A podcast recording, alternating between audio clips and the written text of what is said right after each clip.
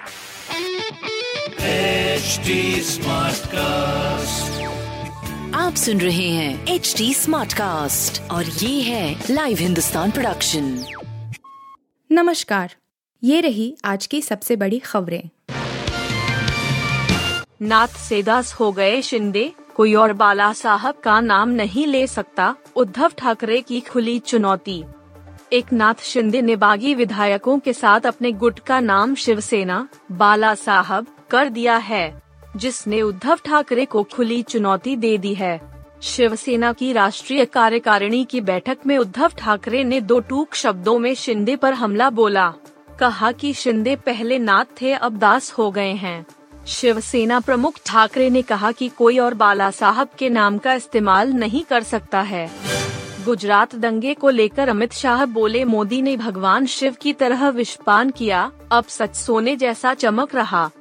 केंद्रीय गृह मंत्री अमित शाह ने साल 2002 में हुए गुजरात दंगों को लेकर खुलकर बात की।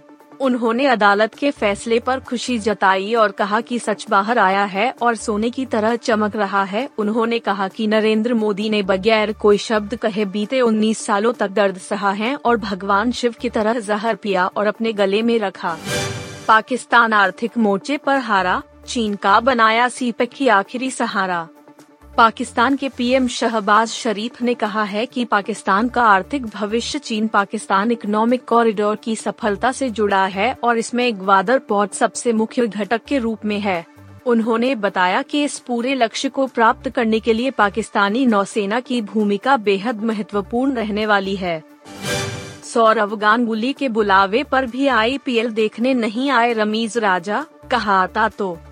हाल ही में बीसीसीआई सचिव ने कहा था कि वह आईसीसी से आईपीएल के लिए ढाई महीने की विंडो की बात करेंगे।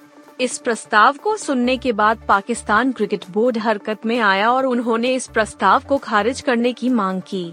बीसीसीआई रमीज राजा ने कहा कि वह आगामी मीटिंग में इस प्रस्ताव के खिलाफ खड़े होंगे। इसी दौरान उन्होंने बताया, बीसीसीआई अध्यक्ष सौरव गांगुली ने उन्हें दो बार आईपीएल देखने के लिए भी बुलाया था। मगर वह नहीं गए। तगड़ी प्लानिंग के साथ शाहरुख खान कर रहे हैं कम तोड़ेंगे सबका रिकॉर्ड शाहरुख खान तगड़ी प्लानिंग के साथ बॉलीवुड में कम कर रहे हैं और उम्मीद की जा रही है कि एक बार फिर वो सबसे आगे निकल जाएँगे, चाहे बात स्टारडम की हो या फिर बॉक्स ऑफ़िस कलेक्शन की।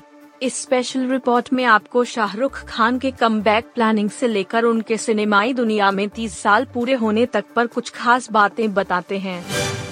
आप सुन रहे थे हिंदुस्तान का डेली न्यूज़ रैप, जो एच टी स्मार्ट कास्ट की एक बीटा संस्करण का हिस्सा है।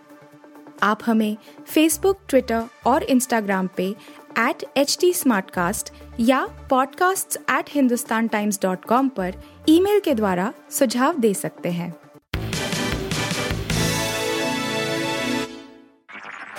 आप सुन रहे हैं एच डी स्मार्ट कास्ट और ये था live Hindustan production smart Smartcast.